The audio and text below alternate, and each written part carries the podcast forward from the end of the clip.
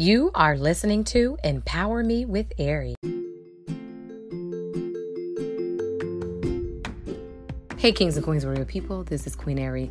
Listen, I'm on here to remind you all to start where you are. Start where you are to get to where you desire to be. You cannot despise small beginnings. You cannot literally be upset about where you're at, but you have to learn to see the positive in your environment, the positive in your current state, and understand as you focus more on the positive or more on what you desire to see.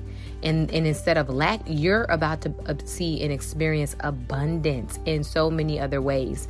You all, you have to start with what you have to get to where you need to be. And so, sow the seeds. Understand that when you sow a seed, guess what? The fruit is greater than the seed. So, there's always more inside of a seed than what we actually see when we plant it. And so, plant with plant what you have. You know, uh, with, whatever business that God has told you to do.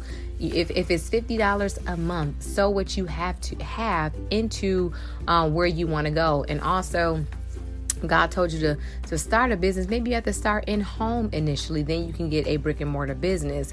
You know, if God told you to do anything, trust and believe He understands that you have the capability to make it happen, and He's going to give you the resources needed. He is the source, you guys. So as you stay tapped into Him, understand that He lives on the inside of you. You literally can proceed with what you have to get to where God wants you to be. All right, you guys, stay encouraged. Remember to renew your mind. It is a gold mind. Love you.